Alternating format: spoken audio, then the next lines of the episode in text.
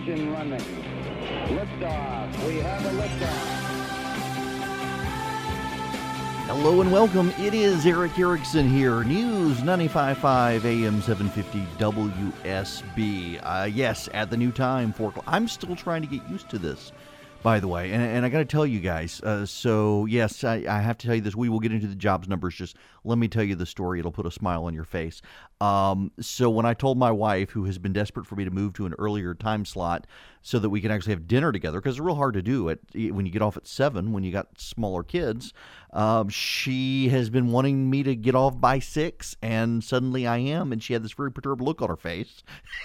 and it turns out she gave me uh, for Christmas a cooking class today at Sur La Table at Phipps, and I had to try to figure out how to get from Phipps. Uh, the class ended uh, no later than 3:30. Had to get here by four. When she was thinking, "Hey, you know, if it ends at 3:30, he'll have until five o'clock to get downtown." I was thinking, "Oh my God, I'm gonna have to have to pre-record the first half hour of the show or do something." But everything worked out fine. So. I apologize if, if you saw a white Yukon flying down uh, Peachtree. That was me. I apologize. Uh, the phone number here 404 872 0750 1 800 WSB Talk. We do need to get into these jobs numbers. They are very, very good jobs numbers. Um, the president should be pleased today. In fact, the president is pleased today with the jobs numbers from the Labor Department. Uh, unemployment has gone up to 3.9%, and that is good news. I know.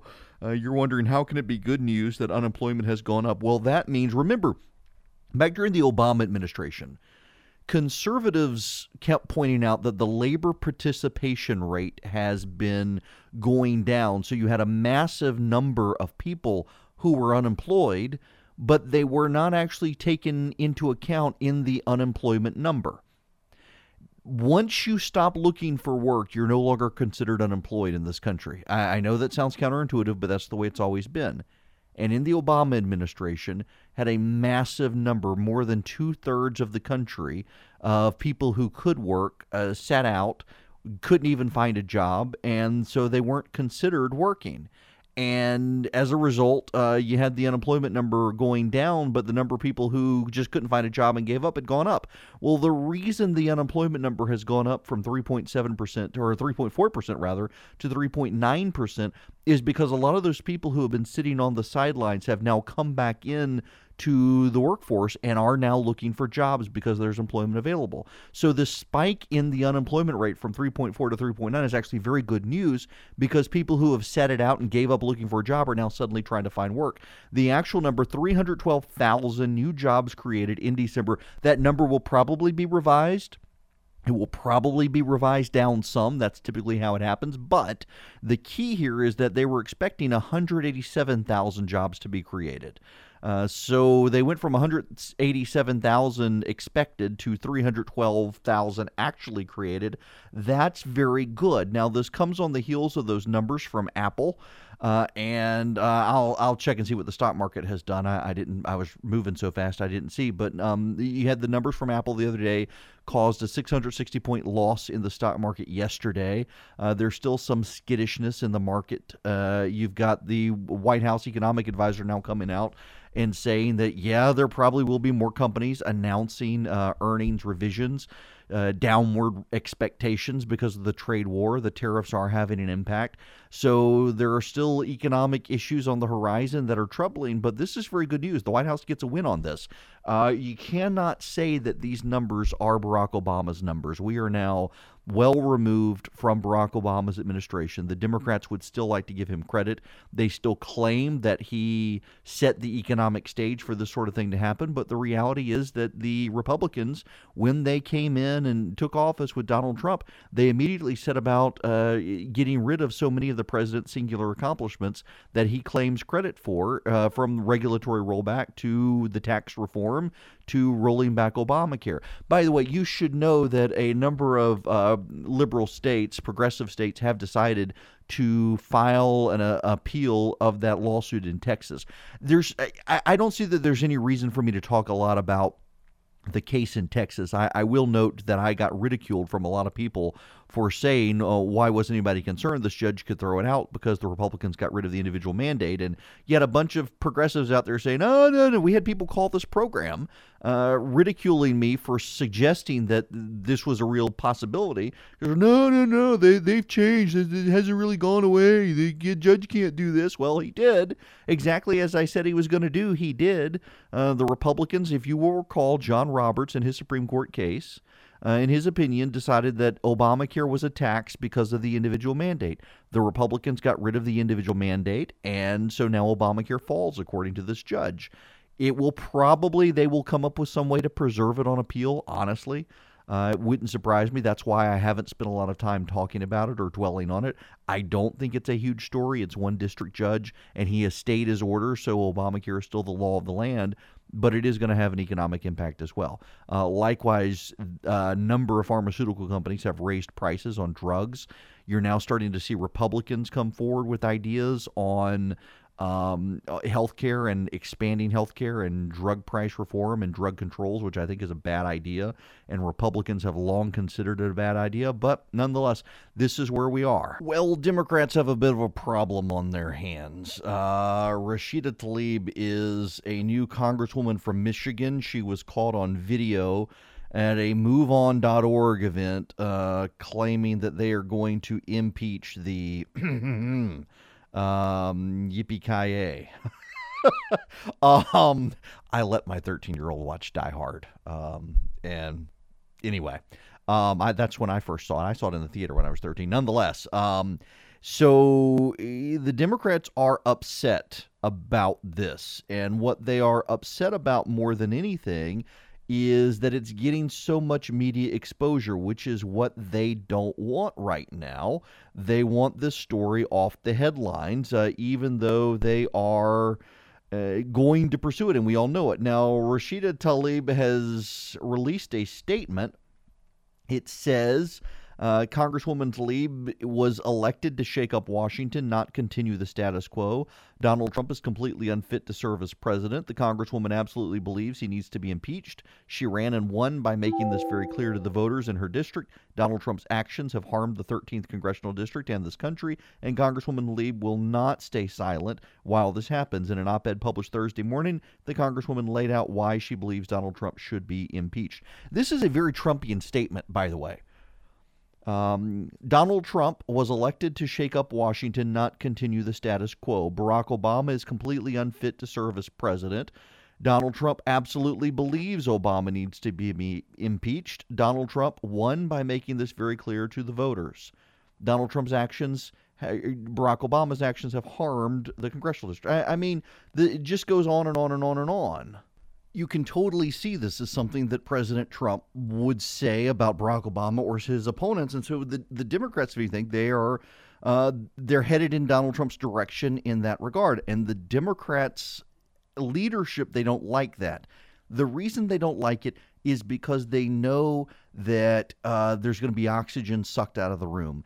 They're also inside this situation of a government shutdown. They're meeting today at the White House trying to come up with an idea of how to reopen the government. And they've got problems when it comes to reopening the government because uh, the president absolutely wants the wall and the Democratic base wants nothing to do with the wall. The problem the Democrats have in that regard is that they have an aggressive progressive caucus. I didn't intend for that to rhyme, but nonetheless, you get my point. The the Republicans have always had to deal with the Freedom Caucus. When they were in charge of the House of Representatives, if Republicans wanted something to pass that was controversial, they had to get the Freedom Caucus on board or they had to work with Democrats. Well, Democrats figured the game out pretty early on and refused to give the Republicans any votes, making them go to the right with the Freedom Caucus so that Democrats could then campaign in 2018 and say, look how far right the Republicans have gotten. I mean, they were doing this in, in 2014 and 2016 as well. It didn't really work. But now the Democrats have this aggressive progressive caucus, and they've got to move left on these issues. And they don't want to be seen as moving too far left because there is a significant portion of independent voters that are freaked out by it. And you know, th- this, by the way, there is a I I mean the media has priapism over the idea of the suburbs moving left. They, they were never as conservative as a lot of conservatives wanted to believe, but they're certainly not as progressive as some people in the media now suddenly believe that the suburbs are. The suburbs are very independent, and they have largely voted for the Republicans over the Democrats, not on social issues, but on pocketbook issues when you have Alexandra uh, Ocasio Cortez coming out saying we need a 70% income tax rate, and you have the rest of the progressive caucus nodding along saying, yes, we need an aggressive green jobs and, and green platform and green growth plan, whatever the heck that is, essentially embracing socialism, the suburbs they won are gone to them. I mean, remember, these suburban voters held their nose and voted for Donald Trump even though they didn't like him in 2016. And they put the Democrats in charge because they want to hold Donald Trump accountable. But Democrats holding Donald Trump accountable is different from Democrats raising the income tax rate to 70%. That scares independent voters in the suburbs who have lots of mutual funds. And giving those people voice is a problem for the Democrats. And the real frustration for Democratic leaders is that a lot of the media would love to pay far more attention to these radical Democrats saying impeach the blankety blank than they would Nancy Pelosi. And the leadership knows it. They've got to come up with a way to rein it all in without causing a rebellion. Well, Mick Mulvaney is egging on the president, uh, urging him to continue the government shutdown. And I think if you look at the politics of it, he's got to. I think that the president of the United States has to keep the shutdown going until the Democrats give him actual money on the wall. Not a promise for future payment, but actual money on the wall. You know, just to review real briefly what I said yesterday, the Democrats want to break the president on this. I was talking to a Democrat over um, Christmas season. One of the now, I guess, uh, now that they've come back into power, one of the more prominent Democrats who I've tried to maintain a cordial relationship with, and he really believes that the Democrats need to expose the president as a fraud, and the best way to expose the president as a fraud is to show that he will cave on one of his signature issues, if not his signature issue, and that is the wall. The Democrats are very, very convinced that they've got to break the president on this issue, and Mick Mulvaney knows it. And now he's chief of staff. And remember, Mick Mulvaney was up for the shutdown fights in the past. Uh, Mulvaney wants real cuts, and he understands that the government shutdown actually isn't terrible for the, the, the future fiscal health of the nation. If anything, the government's not spending money in these areas. Uh, at the same time, Mulvaney knows that this is a fundamental issue politically for the president. And if he caves to the Democrats without getting any money for the wall, then it's going to hurt him with his base. And it's going to be hurting him with the base at a time where the Mueller investigation is drawing to a close. And the president needs his entire base. Now, as I told this Democrat I was talking to, and he kind of understands, I think the Democrats are overplaying their hand here. I think if the president gets nothing, uh, and he gets nothing because Republicans in Congress worked with the Democrats to reopen the government over the veto of the president, then they're going to get blamed, not the president. And the president will save face, and it will deeply anger his voters, and it could probably annihilate the Republicans in Congress but will protect the president. You've got Cory Gardner, the congressman or the senator from Colorado. He's the most endangered Republican senator, uh, and I would say second most endangered senator. I think uh, Doug Jones from Alabama knows he's toast. Cory Gardner has a fighting chance in Colorado, but Gardner is out there now calling on Congress to open the government back up without funding the wall. Mitch McConnell says that's a non starter, that the president has to get some money for the wall. And in getting some money for the wall, whether it's a billion, two billion, three billion, four billion, five billion, the president wants five billion. You know, Mike Pence went to the Senate and made an offer to Chuck Schumer to compromise at two point five billion dollars, and Schumer didn't respond.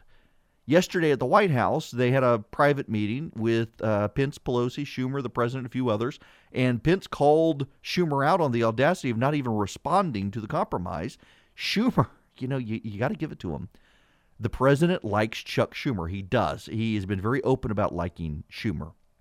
Even Pelosi has said she has a hard time negotiating with the president. She lets Schumer do it because they start talking about business deals their dads did with each other in New York and New York stories, and, and they can get something from each other. Uh, but Schumer turns to the president yesterday and says, "Well, Mr. President, I didn't respond to the vice president because you told me you couldn't accept less than five billion. And I knew that uh, the vice president was undermining you, and the president crossed his arms and glared at Pence, and then started talking about the five billion dollars he needed. So I mean, totally threw Pence under the bus, who's trying to come up with a deal.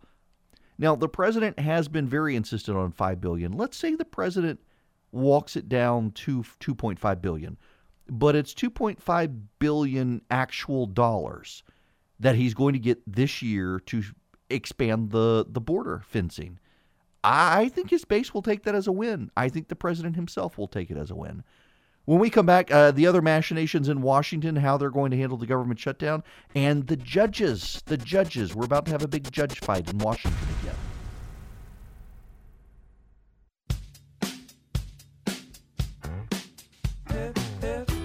One of the big issues. Welcome back, by the way. It's Erick Erickson here. But uh, you know, next hour, I think I'm going to uh, spend time taking your phone calls if you want. 404 872 0750. 1 800 WSB Talk. I always feel like when I come back that the first couple of days are just a review of all the stuff that happened and where we're headed, and it, we're never really good on phone calls. So, my New Year's resolution, I guess, is um, start doing this. But nonetheless, um, 404 872 0750. Before I get to any of that, though, we got to talk about the judge situation.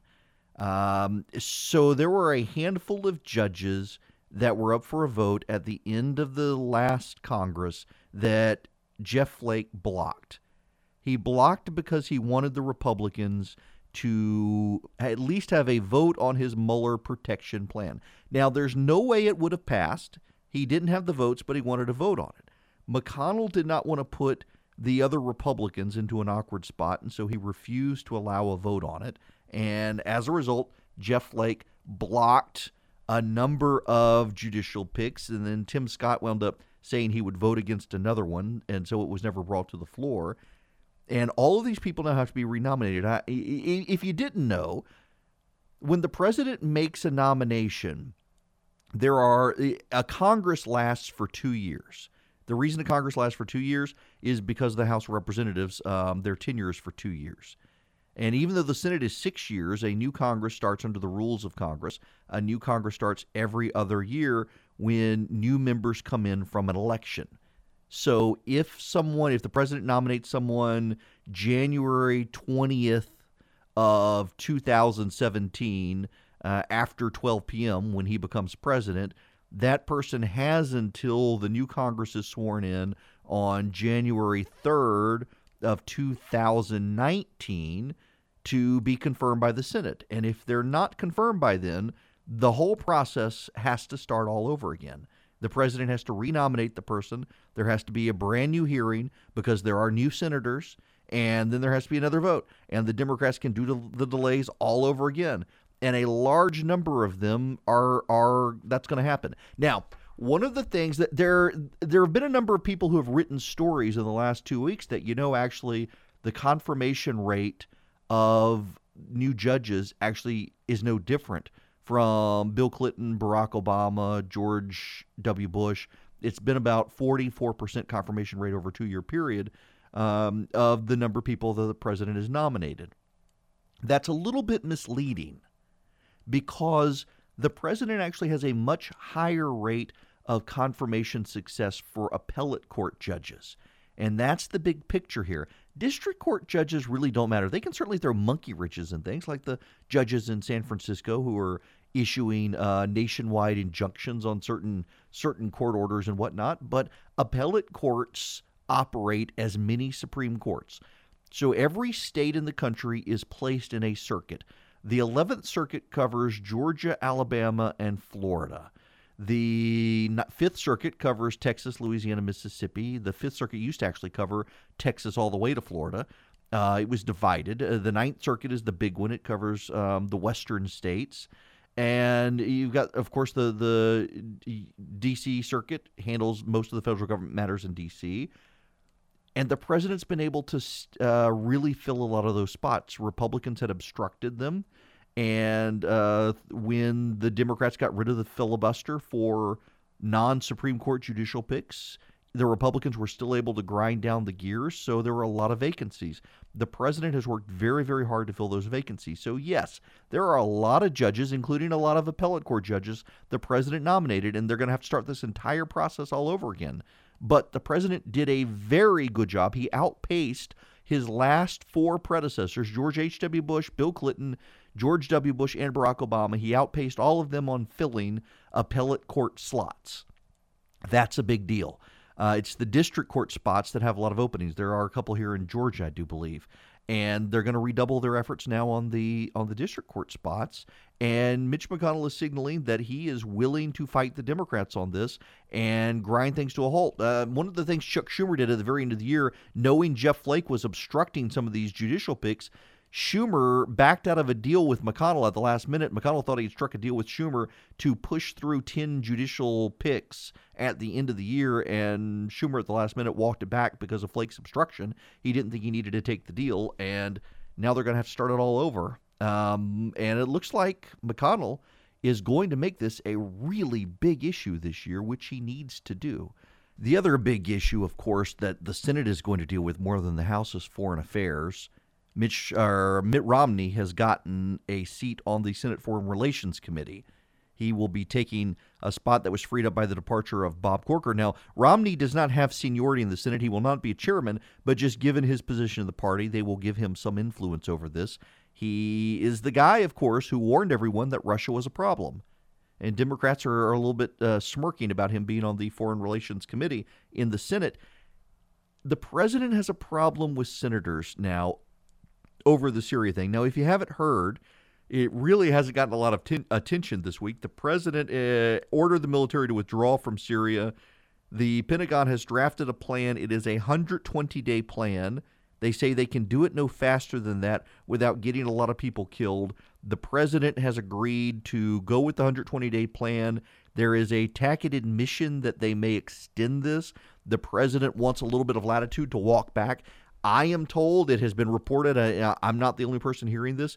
The president was actually really surprised by a lot of the blowback he got over withdrawing from Syria, particularly among uh, evangelical supporters.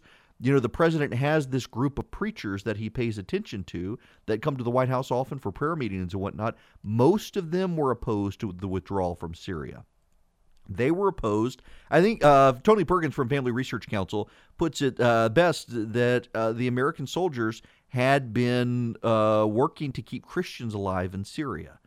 And it wasn't just they were protecting the Kurds and fighting ISIS. They had been stopping persecution of Christians by the Kurds who were working with the Americans, by ISIS, by the Turks and the Russians and the Syrians.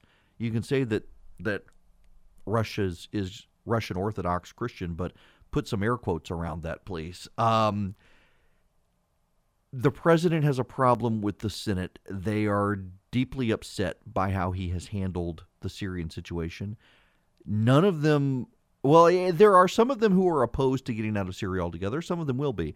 The majority of them are kind of where I am, that uh, they're not opposed to getting out of Syria. Many of them didn't think we needed to be there in the first place, but we're there we made commitments, we made promises, and we can't just abdicate our responsibility there and break all of our promises just to flee the country. We need to do it in an orderly manner. Same with Afghanistan. There's a growing consensus, I think, that it's time to get out of Afghanistan. There are really a lot of Republicans in, in Congress, in the House and the Senate, privately grumbling about the president defending the Soviet invasion of Afghanistan, which defies all historic credibility. He didn't know what he was talking about there.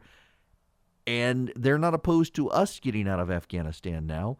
They just want an orderly process. And you know, one of the one of the arguments pro-Trump people had in 2016 is that he was going to be surrounded with wise people who would stop the president from doing things. And in fact, in his departure, John Kelly said, "Don't judge me on what the president did, judge me on what the president didn't do that he wanted to do."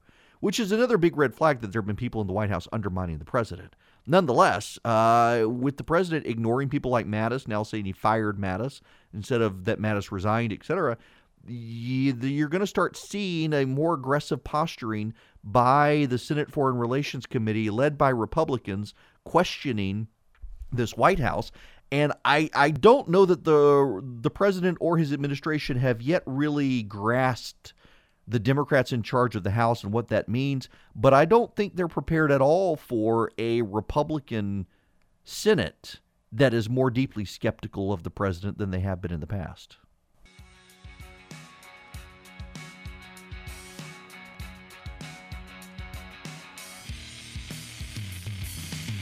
Welcome back. Erick Erickson here. Yes, I know. If you're just tuning in, it's already the end of the first hour of the show, and Mark Arum comes up at six. New time slot, four to six now. So, I apologies to those of you who can't listen regularly. You know, you can get the podcast. You can text the word "show" to four four four nine nine nine. I'll send you back links to Google Play and, and Apple iTunes. Uh, Sean Hannity is floating. Who would be here? He'll be here at eight o'clock tonight um, after hours. Hannity is floating the idea that the president is open to a compromise on DACA. Uh, the dreamers, the so called dreamers, on letting them stay in the country in exchange for money for the wall. This is my idea. This is actually the idea that the president agreed to in February this past year until there was outrage on talk radio, including Hannity's program and others, uh, that he was going to let the Dreamers stay. These people they didn't they didn't want the Dreamers to stay. The president walked it back, saying no way, no deal, um, and we'll fight this later. Well, now we're back to where we were in February. I am actually interested. This is one of the subjects I want to talk to you guys about in the next hour. 404 872 0750 1 800 WSB Talk.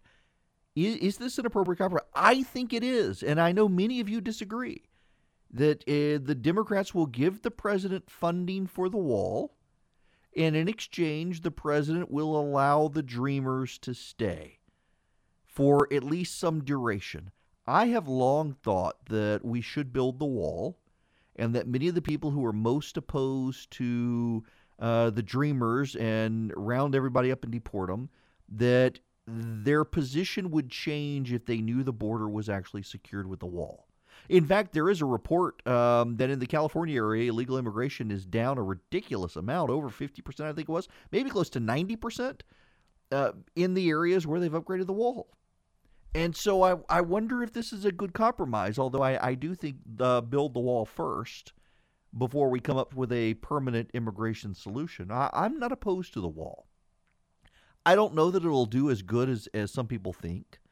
And I personally think it should be a giant wall with a moat as opposed to slats. The Border Patrol says they want the slats because they want to be able to see through it, see who's on the other side, uh, make it a little bit more difficult for people to put up ladders to try to uh, go across it and whatnot. Uh, okay, I get that. Uh, we can have we can we can do the slats. There's also the issue of the Rio Grande and and farmers in South Texas and Arizona. They want to be able to get their herds to the water which they wouldn't be able to do, and so we'll have to accommodate things like that. But I'm I'm not opposed to the wall. I, I, I definitely agree with Rick Perry that you can do high tech monitoring in a way to secure the border that we're not currently doing. And we don't need a physical wall, and we could do it cheaper. Although the wall is a fixed cost, put it up once, you're not having to pay those those things every year. You uh, other upgrades and maintenance for capital expenditure, but eh, nonetheless, this is the Hannity compromise now, a, a, compromise that was roundly rejected by a lot of talk radio and Trump activists in February. Now suddenly we're back to, to it. Give us some money for the wall. At the time, it was $5 billion to keep the Dreamers. Would the president be able to get the $5 billion now for that? I don't know. Um, I'm happy to, to take your thoughts on this. Uh, 404 872 0750 1 800 WSB Talk. When we come back as well, we need to get into some of the state legislative machinations. Uh, the religious liberty issue appears conservatives are going to try to push it early in the legislative session. The Speaker of the House says he's going to block it. There are some details and some of the other legislation circulating out there. And should the state of Georgia take over Two Dead Mayor's Airport from the city of Atlanta? Uh, you know, they're, they're doing a reallocation for contracts out there, rebidding for a lot of contracts out there. There's still some controversy, and there's been the study committee in the state on whether or not to take over the airport. All those and more when we come back at 5 o'clock for the second hour of the show.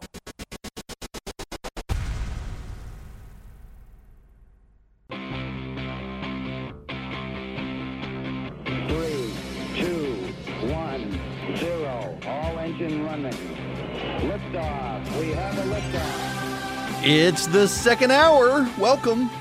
Erick Erickson here, Atlanta's Evening News. The phone number 404 872 0750 1 800 WSB Talk. I really I, I had a brain fart there for just a moment as I'm giving out the number where I thought, am I giving out my cell phone number or am I giving out the station number? Sorry. Um, I gave out the station number. Don't if you call it, it's not my cell phone. It is the station. I have started to do that before. Boortz very notoriously multiple times gave out his cell phone number and had to change it every time. Um, uh, in any event, uh, as I said in last hour, we will take your phone calls on whether or not you're down with this Hannity DACA deal. Um, let the dreamers stay give them uh, not citizenship, but let them stay as, as resident aliens and build the wall. Uh, but uh, before we do that, you know, normally I think it is a very trite thing to say, "Oh, Fox is covering this while everybody else is covering that." But but really, uh, the president had a press conference a little while ago, and we let it play out. And the president says he may use emergency powers emergency powers to build the wall, essentially citing Barack Obama's DACA um, extension as his precedent for emergency powers for him to build the wall, even though it's not funded. Now, Nancy Pelosi is telling people that with their meeting with the president uh, a little while ago, she made it very, very, very, very, very, very, very clear that uh, impeachment is not on the table. They're not there to discuss impeachment. Uh, impeachment is not on the table for the House Democrats. It's it's not an issue. She wanted that to be very clear with the president. Uh, it's not an issue. They would like to reopen the government. Uh, they have passed legislation in the House to do that. The Senate is not going to take it up. Uh, the president has now come out and said he could keep the government closed for years and that he could use emergency power. I, I have to tell you guys if the president spends money that has not been allocated by Congress, I favor impeachment. Yeah, I do. If the president spends money not allocated by Congress, I favor impeachment. Uh, this is a separation of powers issue. This is not about Donald Trump. This is about the president versus Congress. Uh, Congress has the power to allocate money. The president does not. If the president allocates money, the president is a king and he needs to be taken out of office uh, if he did something like that. And I don't think the president's going to do that. Now, what the president's advisors are saying is that there are reserves that he could spend. There are not $5 billion worth of reserves for the president to spend. And most of the reserves are being spent uh, to keep open those departments that are closed uh, in the government shutdown.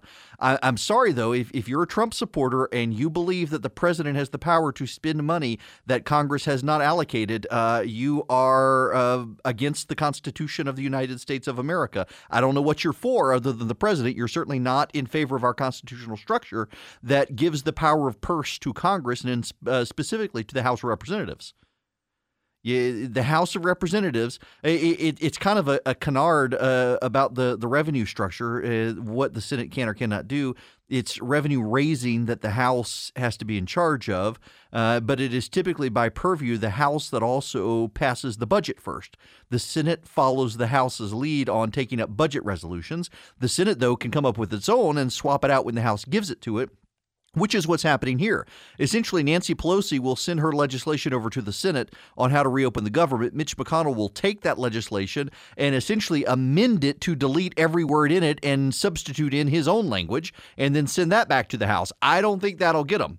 But I, I got to tell you, eh, going back to my point, it's very interesting now that every news network, Bloomberg, uh, CNBC, uh, MSNBC, CNN, they are all right now talking about the president's threat to use emergency a declaration of emergency to be able to spend money Congress hasn't allocated.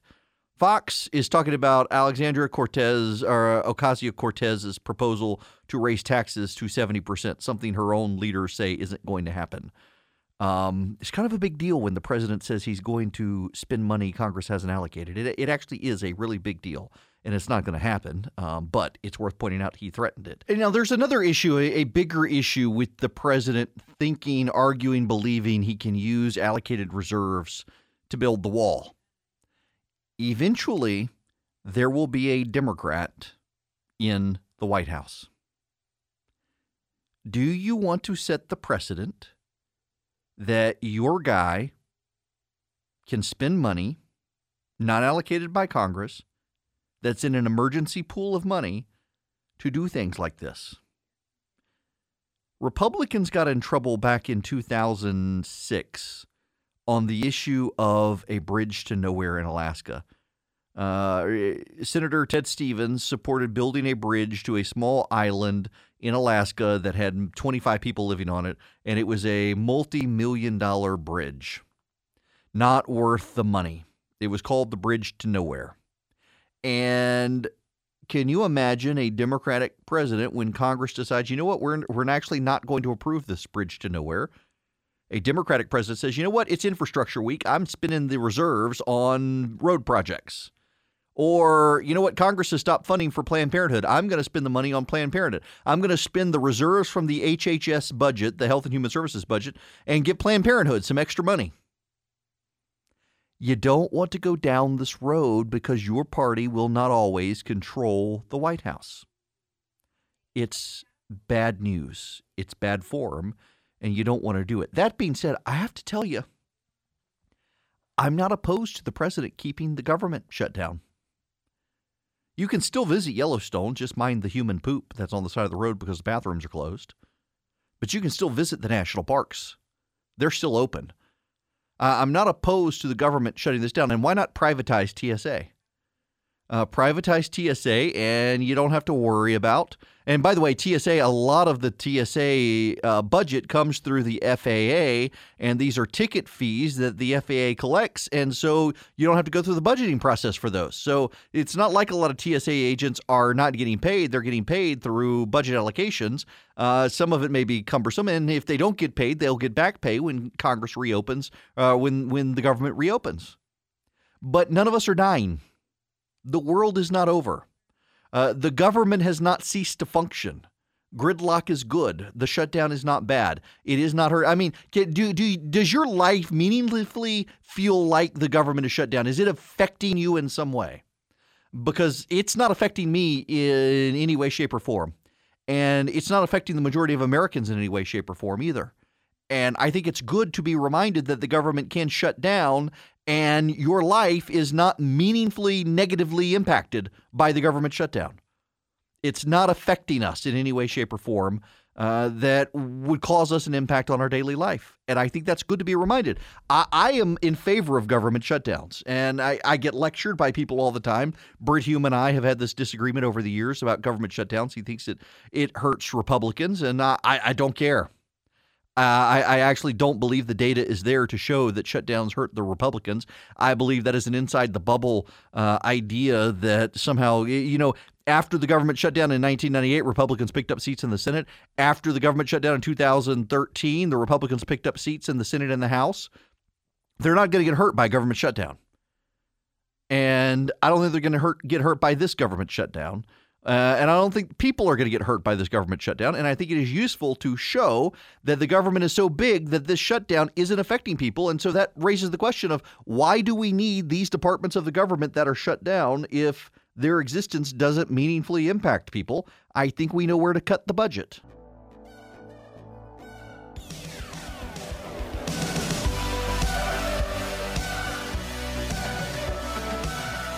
It is 25 after the hour. Erick Erickson here. To the phones we go 404 872 0750 1 800 WSB Talk. Richard in Loganville, welcome. Hey, Erick. Good afternoon. Hi there. Didn't the very scenario that you just described, you said, don't you, you don't want your guys or the other guys to have the ability to spend money outside of Congress. Isn't that what Barack Obama did when he, he transferred uh, $1.2 billion to Iran? No. Cash? Uh, no. Um, that was actually Iranian money that was frozen in trust in the United States. It, it wasn't actually American taxpayer dollars. Right, but how did he get the money? Uh, that that's just it. Uh, during in 1980, uh, Jimmy Carter issued an order freezing all Iranian assets in the United States, and all that money was put into a trust. Uh, Carter ordered it frozen uh, to be released at a subsequent date uh, when certain conditions applied. And Barack Obama claimed they met the conditions and opened up the account so the Iranians could take the money out. I got well. He delivered it in cash, but you know, I agree with you that that they shouldn't have the ability to be able to do that outside of Congress. Uh, I agree with you 100 percent. I just, you know, that that that bar, that that envelope got pushed uh, quite a few times during the uh, Obama yeah, it did, and, and you know, I, I had uh, somebody on Twitter say, well, you know, Obama didn't stop with, uh, didn't base uh, a lot of his decisions on precedent. Actually, he did the DACA decision, for example, uh, to expand DACA and then DAPA, the parent decision. Those were actually based on executive orders from the Bush administration that he then expanded upon.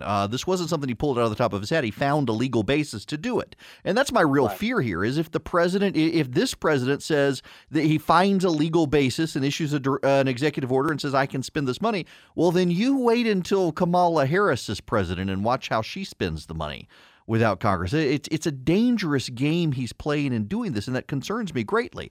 Uh, I would much prefer for him to keep the government shut down and, and make the Democrats fold. And again, like I said last hour, the president has to make the Democrats fold on this issue. Because if the president folds, I mean, every single one of you out there right now who voted for Donald Trump. You, you don't have to call me. Just just ask answer this for yourself wherever you are. What would your reaction be to President Trump abandoning construction of the wall altogether, giving it up, saying nope, we don't need a wall anymore? What would your view of the president be if he gave it up and said, you know what, we don't need it? Some of you, I'm sure, would say, you know what, we trust him. He now knows more, and and we don't need the wall. But there are a lot of you who are emotionally invested in building the wall. And if the president gives it up, what is that going to do to your relationship with him and his relationship with you? More on that and so much more when we come back.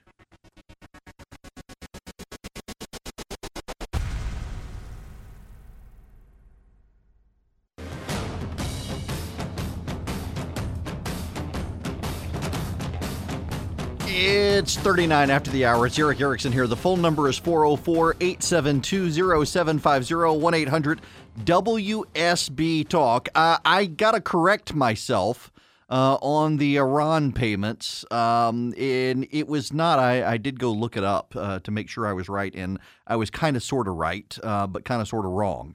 Um, so it was not payments from Iran that were, it was not Iranian money that was in banks of accounts that were frozen. That was dealt with separately. Um, before the Shah was deposed in the 1970s, Iran had paid the United States $480 million. Uh, and that money was placed into a um, foreign defense contracts trust account. Foreign defense contracts trust account. That is, the Iranian government was at the time prohibited from buying military weaponry directly from the United States uh, businesses that made them.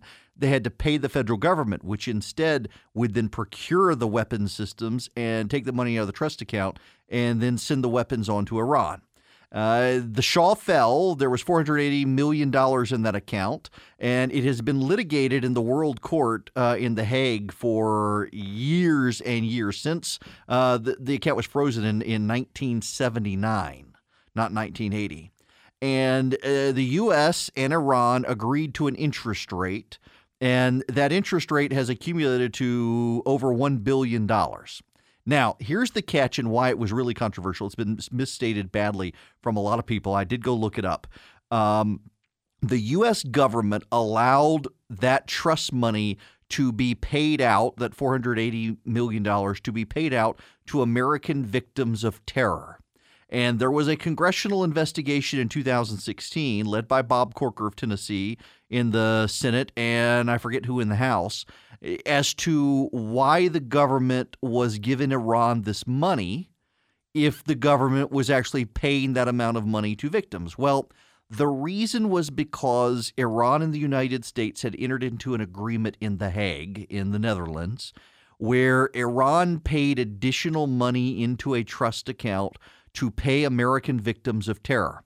And so the Obama administration determined, and Congress could not disprove their calculations, that the money to the victims had come out of the account in The Hague, and so Iran was entitled, based on an agreement uh, that had begun back in the 1980s when Reagan was president, uh, that Iran was entitled to the $480 million plus interest on the account at an agreed upon interest rate. And the agreed upon interest rate pl- over that $480 million wound up amounting to about $1.2 billion. And that's the money paid to Iran. Now, the other uh, hang up on this is that we didn't pay Iran that $400 million in cash, cold hard cash, really in euros and gold, uh, until some Americans that were being held in Iran were released. And it really looked like a, a hostage rescue payment that we were negotiating with terrorists, which we actually were. It was a terrible deal. It should have been done. Uh, but that's why it's different than what the president is alleging. Uh, this was money set aside. It was Iranian money in a trust account with interest accumulated that the Obama administration decided to pursue. And you will recall the Republicans in Congress also decided not to do anything to stop him. Um, that'll be different here if the president tries to spend money. If he can find a trust account for the wall, then maybe so. You should also remember that uh, the Democrats in Congress, along with Republicans, allocated money for the border wall. Or at least they they um, oh what's the the word? They appropriated the money but they did not release the money. So there is technically money set aside under prior legislation for the border wall um, but it was not actually released by Congress. Congress does two separate pieces of legislation. One is the budget, um, and the other is the actual spending appropriations and they they didn't I'm sorry, I've got it reversed. They budgeted the money for the wall. They didn't actually pass the appropriations. So they allocated, they didn't appropriate. Congress said, "We're going to set aside this money in the budget. We'll hold we'll put a, a line in the budget for this money." But they never actually approved paying that money. And that's where the big controversy is today that Congress, Democrats, Chuck Schumer, Nancy Pelosi, they all voted to allocate money to build a border fence when George Bush was president of the United States. They just never actually appropriated the money to actually build the border fence. That's where the dispute is right now. All right, David and Marietta, you're up next. Welcome. Thank you for taking my call, Erick. In light of Article 1 of the Constitution, is Congress primarily responsible and accountable for development and passage of uniform immigration laws? And yes. if so, if so, what action should the executive branch take given Congress's continued failure to do so? That is the problem, is it not? Um, the only thing that the executive can do is find a way to work within the current frameworks uh, passed by Congress. Uh, I do think the president, as commander in chief, uh, does have a national security interest in securing our border. Uh, that's why I was not opposed to the president sending troops to the border, and I wish he had left them in the run up to the election. I think uh, yanking them back so quickly after the election did give Democrats a credible argument that he was only doing it for the election. But uh, you're right. Article 1, um, you know, we don't have co equal branches of government. Congress is the supreme branch of government, and Congress needs to pass an immigration package. I will tell you this Republicans controlled the United States Congress from 2010, well, really when they took back the Senate in 2014, uh, from 2014 to 2018, they never bothered to pass any sort of immigration legislation. And by the way, you should know I'm opposed to comprehensive immigration reform. Uh, I don't think Congress does anything comprehensive well. They should break it up into pieces. First, secure the border. Once you've got the border secured and you've stemmed the tide of illegal immigration, then figure out what you're going to do with the people who brought their kids over. And then once you figure out what you're going to do with them, then figure out what you're going to do with those kids. And then once you got that figured out, then figure out how you're going to do with the rest of it. There's no reason that this should be done comprehensively. Comprehensive health care reform was a disaster, and comprehensive uh, immigration reform, I think, will be a disaster. Congress does not need to do any of this stuff comprehensively. Uh, go slow, go piecemeal.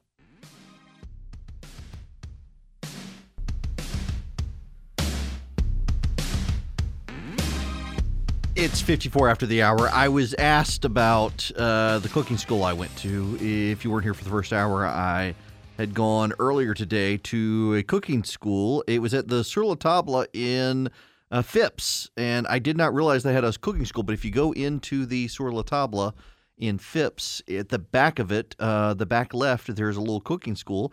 And I had been wanting to make homemade pasta years ago. A little Italian lady uh, taught me how to make homemade bolognese sauce. And I've always wanted to learn how to make homemade pasta. Now that I've learned how to make homemade pasta, I'm not sure that I want to make homemade pasta.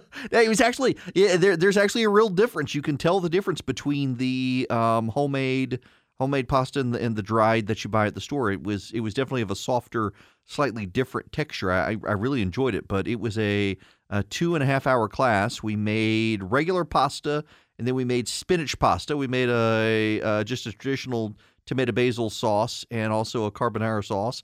And then we made a Caesar salad with a great Caesar salad dressing. It was a lot of fun.